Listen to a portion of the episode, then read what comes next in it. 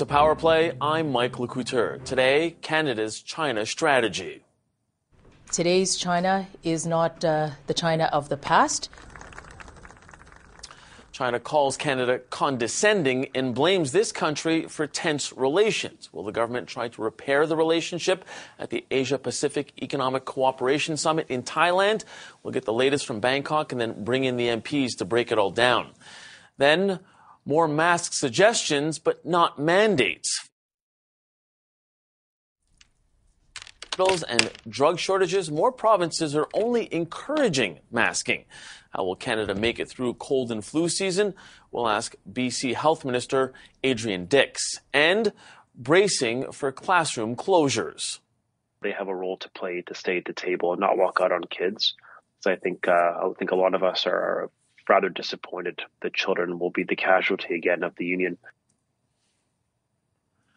Ontario students might have to stay home Monday if the province and education workers can't reach a deal. Our press gallery hits the books on the scholastic shutdown. This is Power Play. Now let's get to the players. Over the past seven years, I have seen our Prime Minister stand up in many different fora with many different leaders for the Canadian national interest. Sometimes that means you have to have hard conversations. The Prime Minister is always prepared to do that. And that was Deputy Prime Minister and Finance Minister Chrystia Freeland just before a question period today defending her boss's stance against China. The diplomatic dispute seen around the world has taken another turn. Now China is accusing our country of acting in a quote, condescending manner.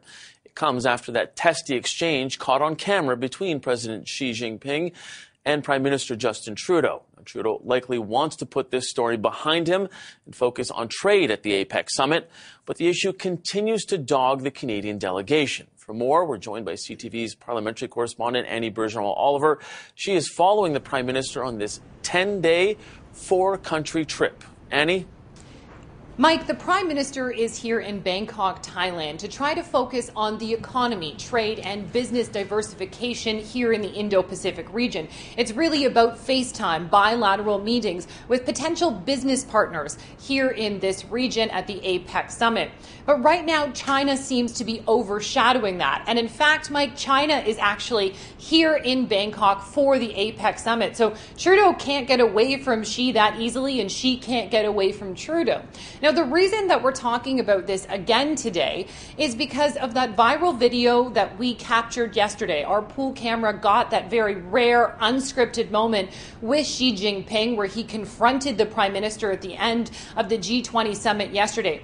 He was telling him that he didn't like the way that information was quote unquote leaked from a meeting that the two of them had on the sidelines of the G20 the day before.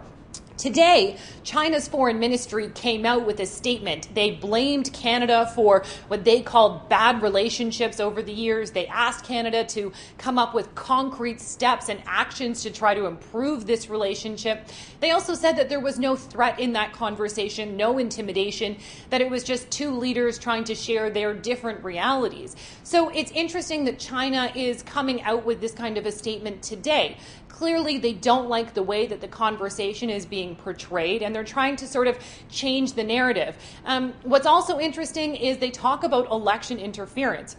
We know, Mike, that that's one of the things that the Prime Minister talked about in his initial conversation with Xi Jinping earlier in the week at the G20. And in this statement, from uh, China's foreign ministry. They talk about the fact that China does not interfere in the affairs of other governments, um, but that is not what a lot of allegations are right now. There are allegations out there that China interfered in the 2019 election, and there are allegations that they created pop up police stations in Canada as well. So a lot of experts think that it's that area of Chinese interference in Canadian domestic affairs that really has China upset. Now, it's going to be interesting to see what happens here because, again, China is here and so is Canada. But unlike at the G20, they're not going to be sitting side by side. Trudeau has an ally in Chile that's going to be sitting between them because they are seated by the alphabet. Mike? CTV's Annie Bergeron Oliver in Bangkok. Thanks for this, Annie. So you've just heard that message from China's foreign ministry spokesperson following that tense exchange between the two leaders. And as Annie explained, the Chinese believe it's up to Canada to repair relations between the two countries. But with both President Xi and Prime Minister Trudeau in Bangkok for the APEC summit, Will there be another opportunity to smooth things over, or does Canada even have to make the first move? Let's talk about that with our MPs. Joining me is Liberal, Affair, Liberal Foreign Affairs Parliamentary Secretary Rob Oliphant. We have Conservative uh, Foreign Affairs critic Michael Chong coming into the building, but right now we've got NDP Deputy International Trade critic Daniel Blaikie. Thank you both for being here right now. Mr. Oliphant, let's start with you. That 10 minute exchange at the beginning of the G20 summit certainly has been leading to a different characterization in the Chinese media and by the Chinese foreign uh, spokesperson. What do you make of President Xi's decision to confront Prime Minister Trudeau at the beginning there? I don't think I'll comment on uh, President Xi's um, uh, activities. Uh, what I do know is that the Prime Minister of Canada uh, took the time and the opportunity to stand up for Canadians and Canadians' rights. Um, he uh, talks about values when he travels. He's an experienced G7 leader, uh, maybe the longest serving G7 leader, I believe. And he is uh, uh, experienced in these situations where he went to uh, this particular meeting and wanted to confront, obviously, concerns that Canadians have about inappropriate Chinese interference in activities in this country. Um, that is his job. That is what what Canadians expect him to do, and uh, he can do that. Even as we say that, Canada and China have an important strategic relationship. Obviously, there are economic uh, interests that are always at play in that relationship, and Canada continues to, to find ways to operate with eyes wide open um, any anything that we are doing uh, with China. But how does that relationship now move forward if China is accusing Canada of acting in a condescending manner? These are strong words.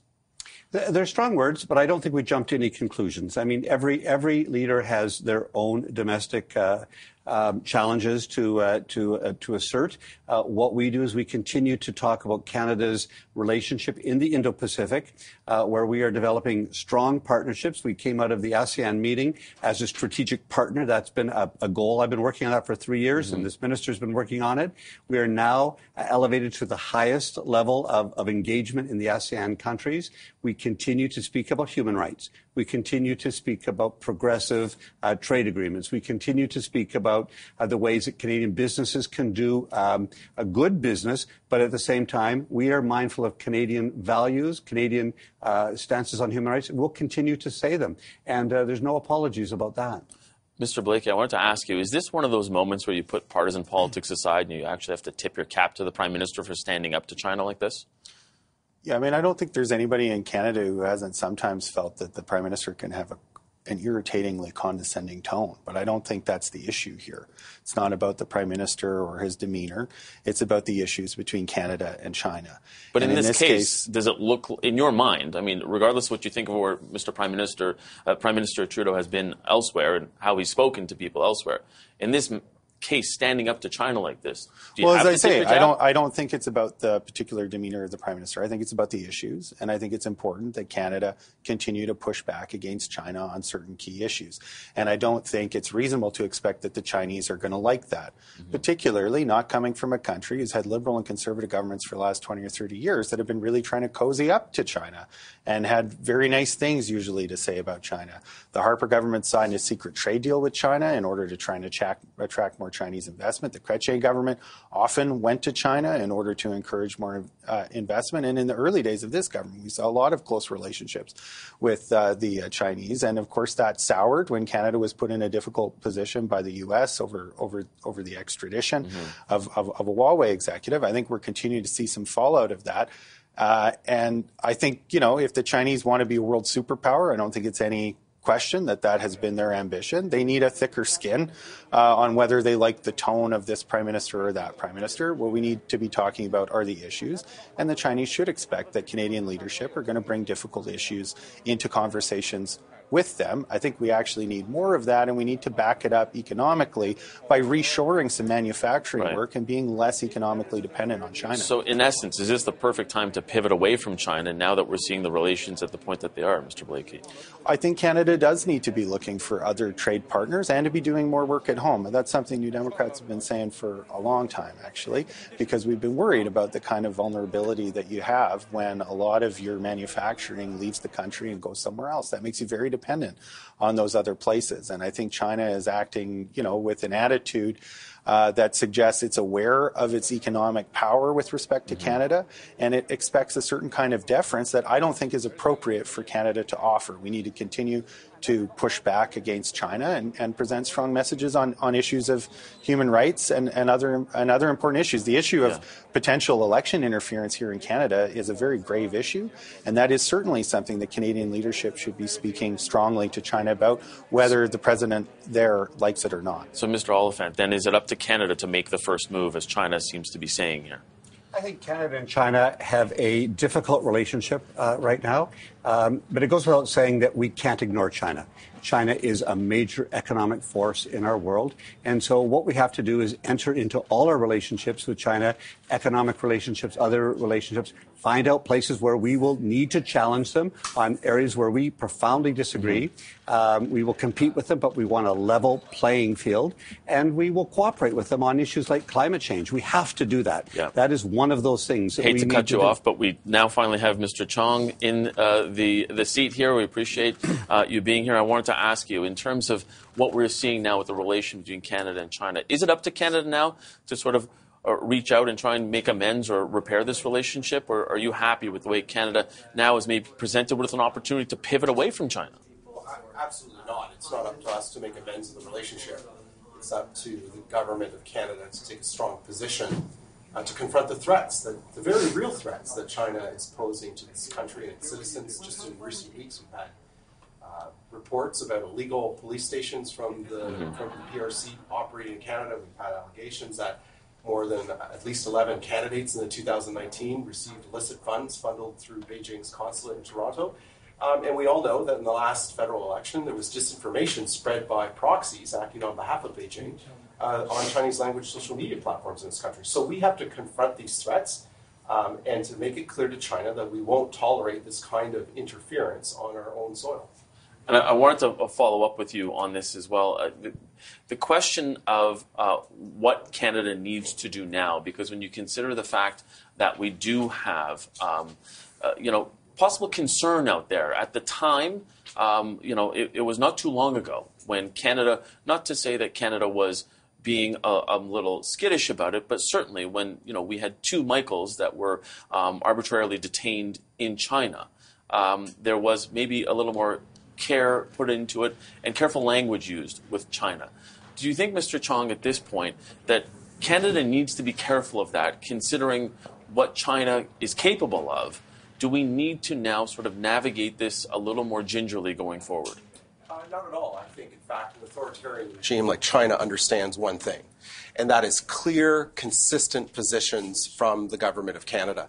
I think when we're vague, when we're prevaricating, on our position on China, I think uh, the leadership in Beijing takes advantage of that prevarication, of that, uh, of that hesitancy. And I think that's what we saw take place in Bali. Um, when China is confronted with strong, clear positions on part of other governments, it tends to respect those positions and act accordingly.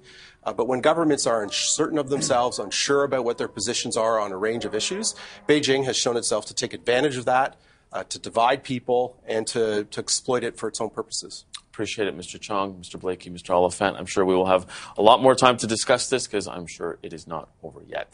Uh, turning to other news now, the RCMP in Montreal have charged a Quebec man with three terrorism related counts for attempting to overthrow the government of Haiti. For more on this, let's bring in CTV Montreal Bureau Chief Geneviève Beauchemin. Thanks for being here, Jen. I wanted to ask you, what are the police alleging here? Well, Mike, the RCMP said today, and I quote what he said. He said, There's no other way to say this. He said, This man wanted to do an armed revolution in Haiti, overthrow the president, Jovenel Moise and also seize power for himself, he says. So really uh, strong allegations here. And what they're saying happened is that uh, Gérald Nicolas, 51 year old man from Lévis, just outside of Quebec City there, that he would have traveled to several countries, Haiti uh, in Central America, South America, and that he would have been raising funds and also looking for arms in order to carry out this overthrow, this revolution, and that he was operating, he was back and forth between his home here in Lévis. Now, those are strong allegations. He's facing three charges. Those charges include leaving Canada to facilitate terrorist activity, facilitating terrorist activity, providing property for terrorist purposes. And, you know, he could be convicted to, to, to could face 14 years in jail if indeed he is convicted. But we did speak to his lawyer who says that um, he intends to plead not guilty. And he completely, completely says that these allegations are not true. Genevieve, police say that their investigation began in July of last year. That was the same month that President Jovenel Moise was assassinated. But police are saying the charges are unrelated to his death. Can you explain that? They are. What they're saying, indeed, is that there was a lot of political unrest at the time. Of course, we know this in Haiti. At that particular moment, there were different factions and still are, of course, today, um, wrestling for control of the country. And indeed, when they started their investigation, there was that political context, and it was right around that time. And it has been a long investigation. They say that they conducted a search of Monsieur Nicolas' home near Quebec City back in November 2021, but that they had to continue their investigation throughout that year to figure out exactly uh, what was happening. They say it's more complex when you're dealing with these kinds of international investigations. And at the end of that, they have now laid those charges. But they say that what their investigation has not shown any link with the actual assassination of Jovenel Moise, that though there was this plot that was being carried out, it was not connected to the assassination uh, that occurred on that July day. CTV Montreal's bureau chief Geneviève Beauchemin. Thanks so much for this, Jen. Well, coming up, mask measures as provinces deal with a triple threat of respiratory viruses. Health officials resist bringing back mask mandates. What will it take to make that step? And how is BC dealing with a shortage of children's drugs? We'll ask that province's health minister next on Power Play.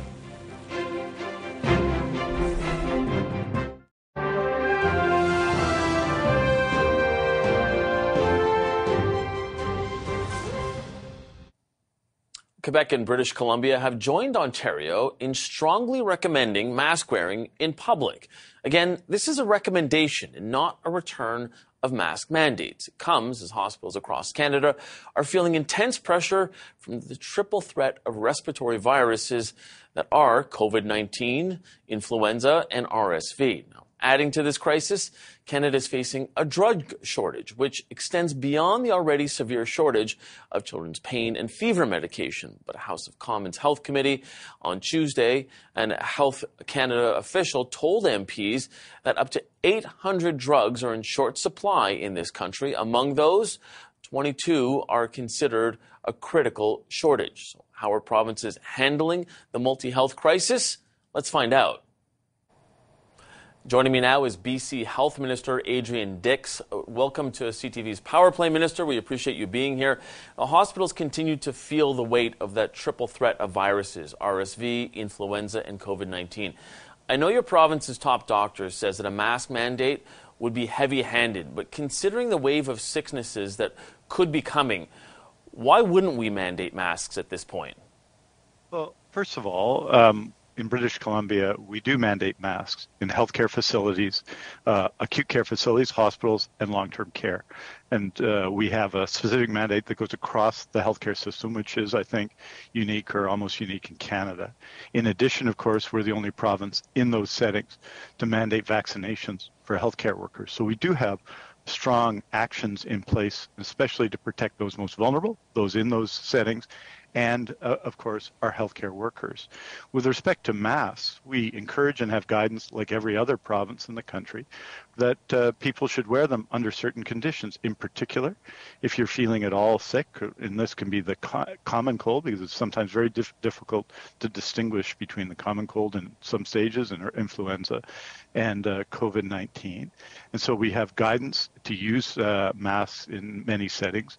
We have passed legislation to at the provincial level to have sick days to help people because we know that when you're sick you need to stay home you need to wash your hands these are the what we call the layers of protection but the most important uh, thing mike in every province is to get vaccinated we have a prevention against the rise of influenza, which is the thing rising in British Columbia the most right now. It's different in other provinces.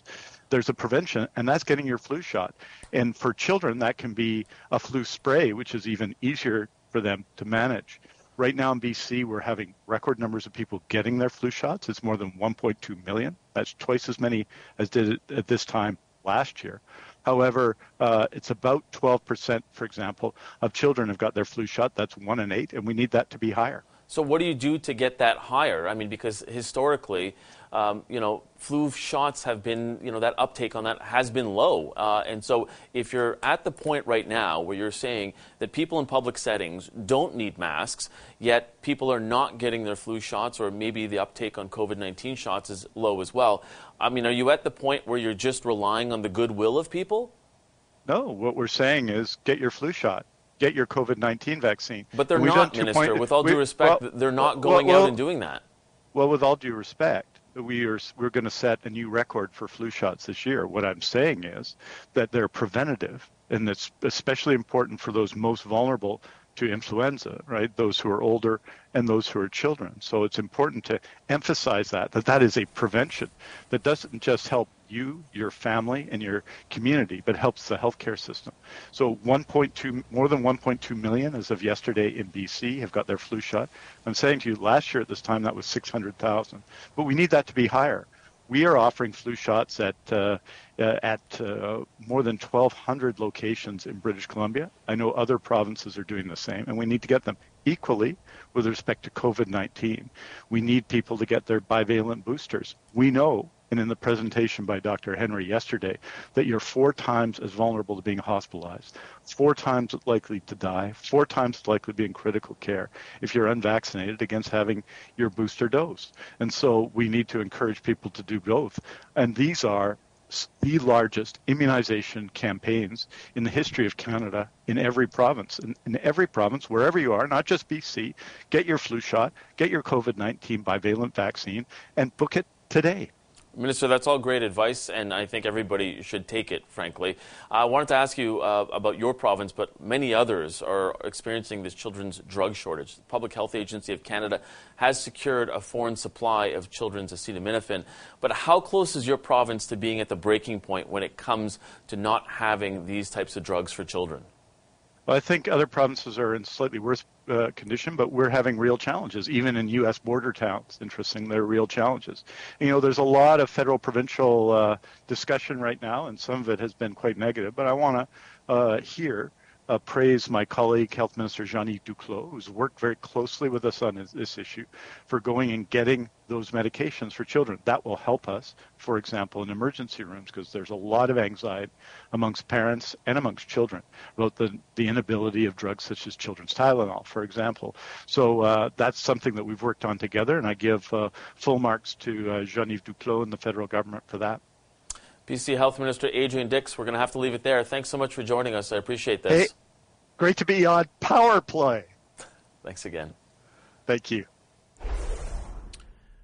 Now, here is some other news you need to know. Ukraine's energy infrastructure was battered by more Russian missile strikes today.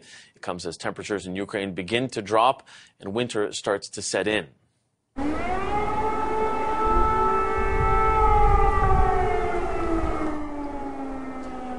Air raid sirens sounded over Kiev today with a fresh blanket of snow on the ground. Ukrainian authorities are still working to restore power in areas across the country after a massive Russian bombardment earlier this week. Attacks on Ukraine's energy sector are seen as a central part of Russia's war strategy aimed at depriving Ukrainians of water, heat, and power as the cold weather arrives. And a blast from the past today at Rideau Hall at the Order of Canada ceremony in Ottawa. Don't adjust your sets. That is former Governor General Michaëlle Jean, who stepped in today for current Governor General Mary Simon, who wasn't feeling well. Among the Canadians honored today, CTV Beverly Thomson. Thomson received the honor for her outstanding contributions to broadcasting, volunteer work, and support for healthcare organizations. Congratulations to her and all other recipients. Still to come, an attempt to improve supply chain delays and prevent passenger delays at airports this holiday season. The government says it's ready to tackle both of those issues. So, what's the plan to make sure both goods and people continue to flow freely over the border? We'll ask Transport Minister Omar Alghabra when Power Play returns.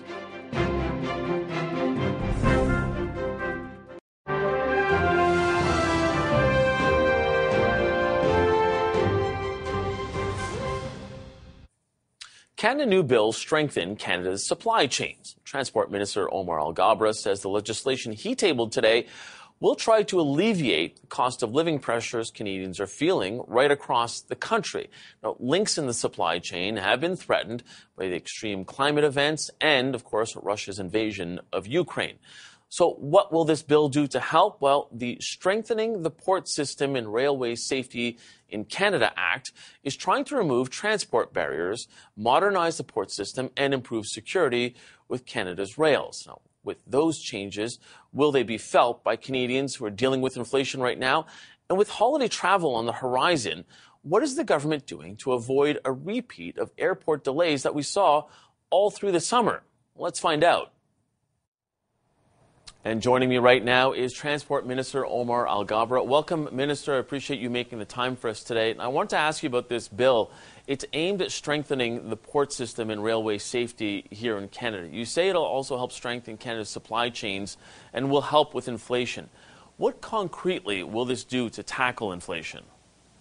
Uh, Mike, it's great to be with you on your show. Uh, look, um, Canadians um, and citizens around the world are experiencing higher prices today. And we know that the root cause of these higher prices are mostly economic and supply chain disruptions. We are still coming out of the COVID public health measures, and there's an ongoing imbalance and inefficiencies in the in in the economy, a global economy and domestic economy. So this bill aims to increase and uh, encourage more efficiency more new tools, uh, more digitization, more information sharing that will enhance efficiency and therefore reduce the pressure uh, uh, that is causing rising prices and also, by the way, causing lack of availability. So the increased efficiency that we're going to implement in the system is going to help address some of the root causes of supply chains that we're seeing today in our economy. Now, I know you have been warning Canadians when you introduced this that it's not going to make a difference overnight. So, how long will it realistically take for us to see results to those improvement to those uh, supply chains? Mike, it's really important that, that your viewers know that the government is doing immediate action as we speak. There are a lot of um, steps that are being taken to improve efficiency as we speak. Those efficiencies are done on an operational basis. They are done on a day-to-day basis. This bill aims to address some of the systemic and structural inefficiencies or opportunities to enhance efficiencies that exist within the system. To, to answer your question, look, we need to pass it first in the House of Commons. So I'm looking forward to working with my colleagues from other parties on passing this bill. Um, I'm hoping to pass it as soon as possible. And once we pass it, we're going to start working on implementing the regulations that this bill uh, implements, and we are going to see structural improvements in the system that will lead to better efficiencies, lower prices for Canadians and Canadian businesses. Uh, there was already this supply chain task force that released a final report, though, last month, re- recommendations to improve Canada's supply chains. And it calls for things like establishing a supply chain office, immediately addressing the transportation supply chain labor shortage, and develop long term supply chain strategies. So, does the government accept all the recommendations from that report?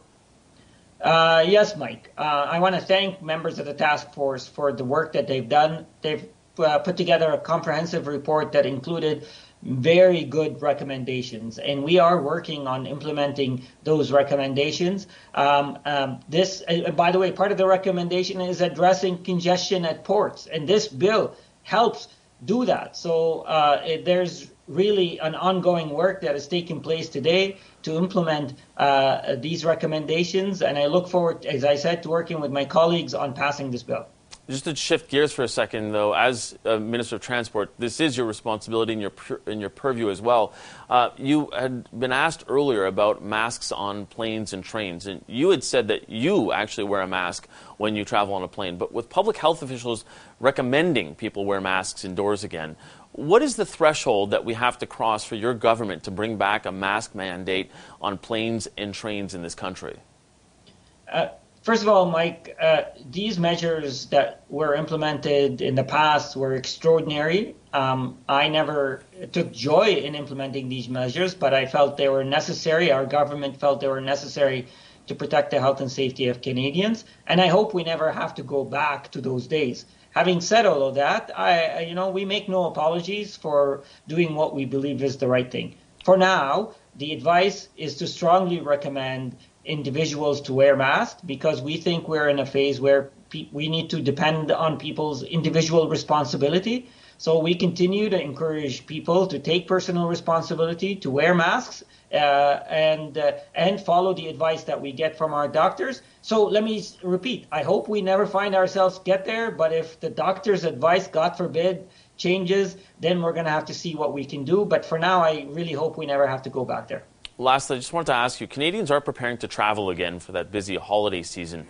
Unions representing the air traffic controllers and airline pilots are warning of staff shortages that will have serious impacts. So, what is your government doing to ensure that the months ahead, uh, the months ahead, will not be like this past summer, where we had massive delays at airports?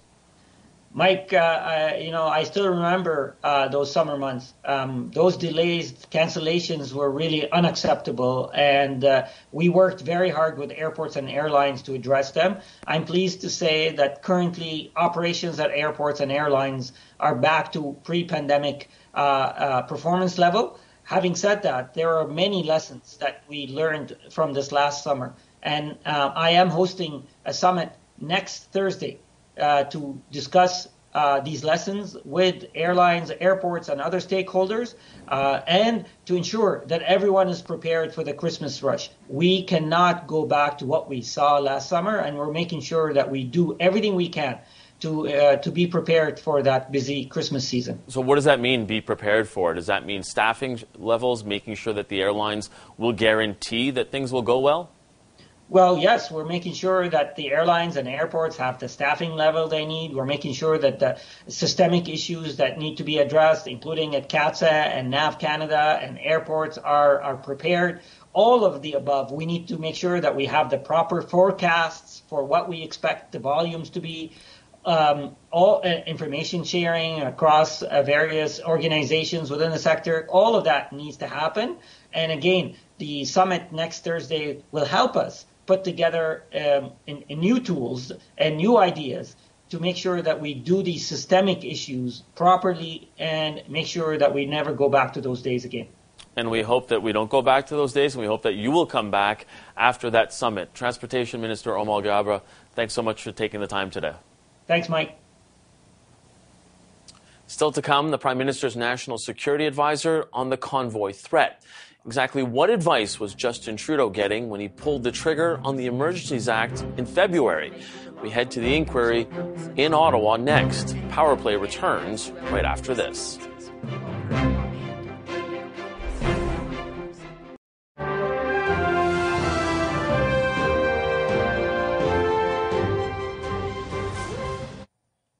Prime Minister Justin Trudeau's National Security and Intelligence Advisor testified today at the inquiry examining the use of the Emergencies Act. Jody Thomas shed light on the information received when the government made the historic decision to trigger the Emergencies Act. There seemed to be uh, quite a bit of activity between OPS and RCMP to understand the magnitude of this.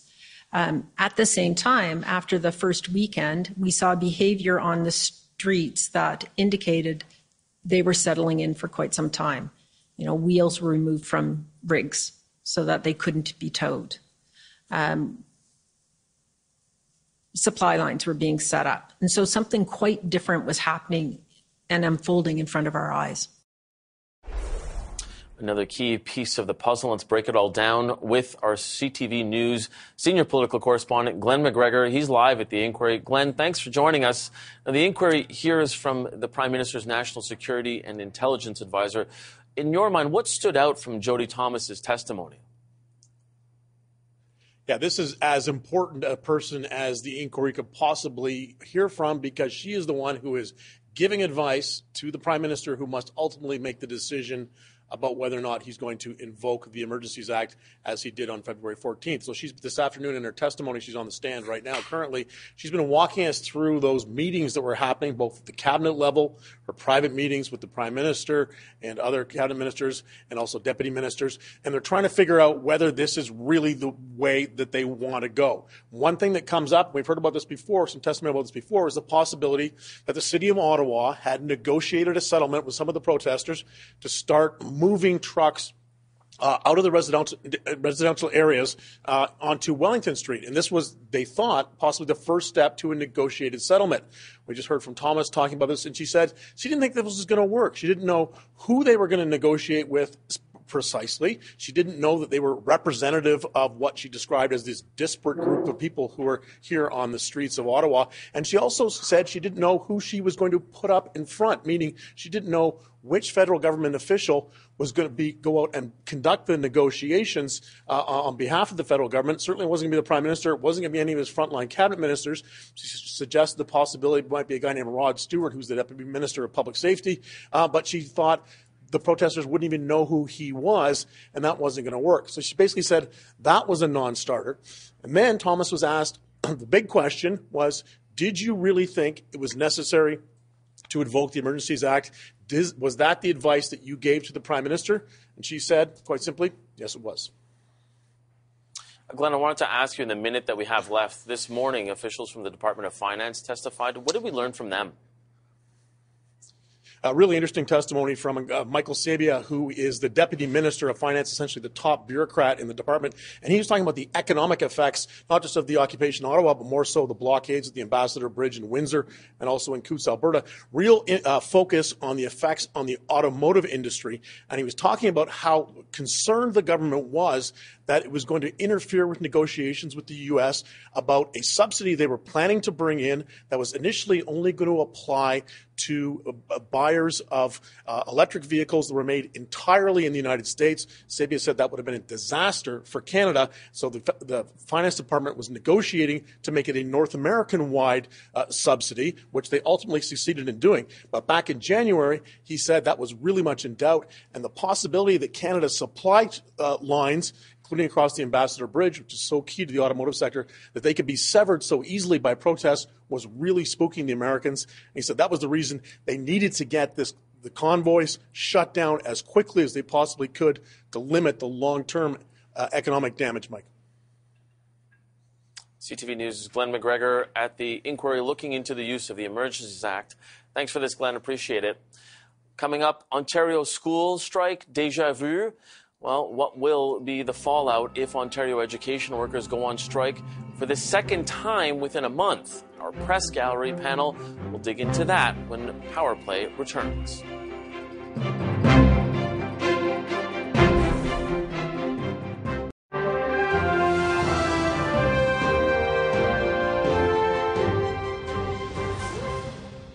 We have materially improved the offer. We've we've removed the bill and now they have a role to play to stay at the table and not walk out on kids.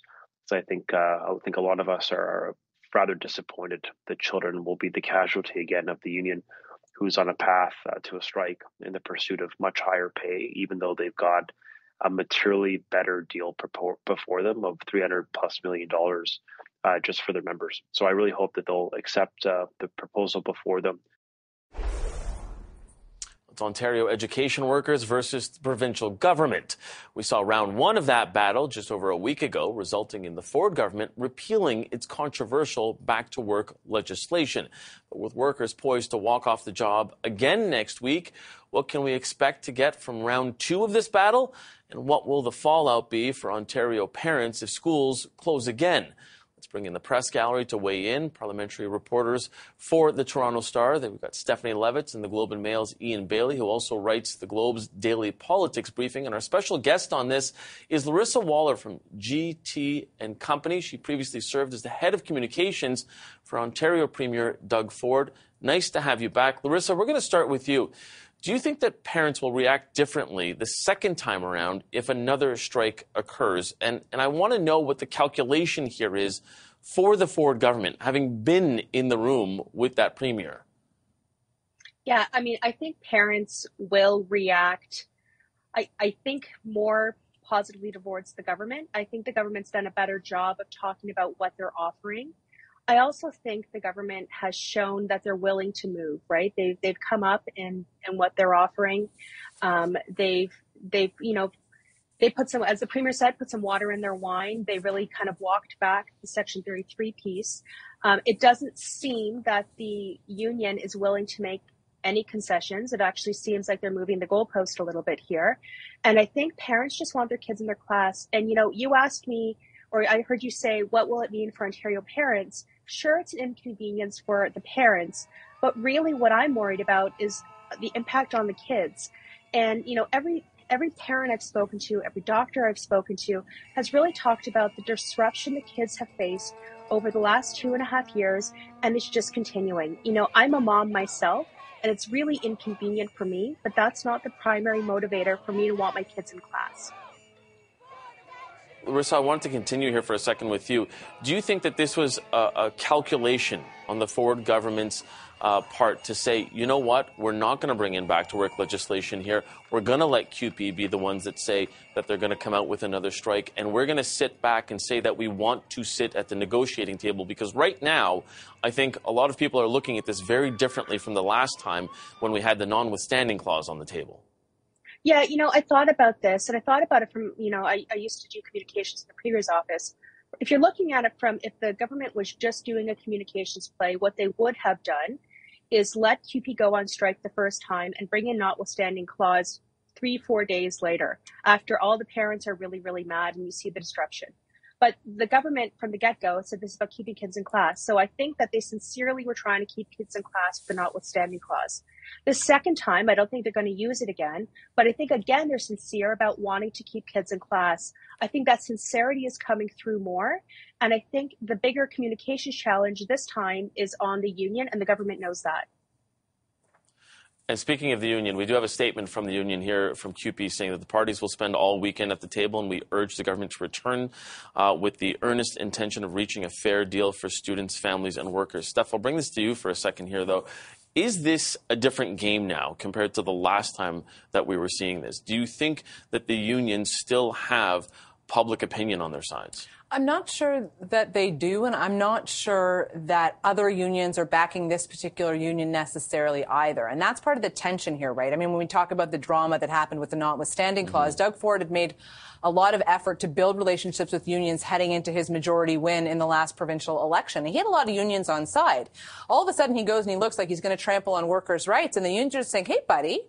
Hey, wait a second, yeah. like we supported you here. And then what do you see today? You see Doug Ford having an event with six, seven, or eight private sector unions, sort of as a show of force, saying, you know, this isn't um, this isn't now me versus the unions. This is me versus CUPE. It's very different. And so for the political fallout for Ford, also there's a bit of a different calculus here because now he's held off the wrath of the bigger unions that he also really needs at the table for some of the economic promises he's made to the people of Ontario, not just the education ones. Yeah, and Ian, he doesn't need them right away because no. he has his majority. He exactly. just won an election, but exactly. still, there's that calculation, isn't there? Exactly. I mean, he's they've won the election in June. They're good for four years, but the prospect of a strike and kids being out of class and all of the chaos that causes, and his damaged relationship with unions that he has to navigate that is probably something that the Ford government doesn't want and is going to linger going for a few years going forward and build and possibly present challenges to the to the conservative government in Ontario. Yeah, Laryssa, I wanted to bring you back in on that. So, how much of a calculation is that inside uh, Ford's office right now? I think that of course, they're thinking about the relationships with other unions, um, and they they have done great work with other unions. You know what they've done for skilled trades, what they've done um, for um, you know, the labor the labor sector generally. Um, I I talked to some of the unions and some of the people I know in the unions, and they weren't impressed with what CUPE was asking for. You know, asking for over 11% raise, it's there's no way the government can do it. Not only because it's too expensive for CUPE, but everybody forgets that what happens with CUPE right now sets the floor for the broader public sector union negotiations coming up. So it's not just about CUPE, it's about everybody. We're talking billions and billions of dollars. The private sector unions know that, and they know that if CUPE is asking for the sun and the moon, there's no way the government can do it. The government's put forward, I think, a reasonable offer at you know just over three and a half percent. That that's more than what was legislated. Um, so I think the private sector unions would say to CUPE, you know, like, come on, guys, um, take the deal. And I actually think that CUPE members themselves are probably saying, you know, this doesn't look so bad right now. Why are we going to lose our pay going on strike? Steph, I've got a bit, about a minute left to try and split it between the two of you. So is CUPE now on a ledge? Probably. I mean, but everybody's on a ledge here, right? With kids hanging in the balance. Mm-hmm. And if they don't, as both sides keep, you know, ma- making this, oh, we best faith, best faith, someone's going to have to blink here. And Doug Ford has now blinked not once, but perhaps twice. So now it's a question of do the unions blink too? Ian, have we lost sight of the fact that this is supposed to be about the kids, even though everybody keeps citing them in this? No, I doubt that uh, that the, you know the, the place of children in this matter is being lost. I mean, uh, you know, the kids are the center of this thing and the impact on children, especially after what they've been through during the pandemic. I'm sure they're they're still in the center of focus here as this goes forward, and hopefully we'll see gets resolved uh, over the weekend or not, and goes into a chaotic situation next week time is ticking and parents want to know if they need childcare or not. Exactly. Uh, we will stay tuned. Stephanie Levitz, Ian Bailey, Laryssa Waler, thank you all so much for being here and thank you for watching. That's your Power Play Day in Politics. We appreciate you spending your time with us. We will be right back here tomorrow. Until then, have a great night.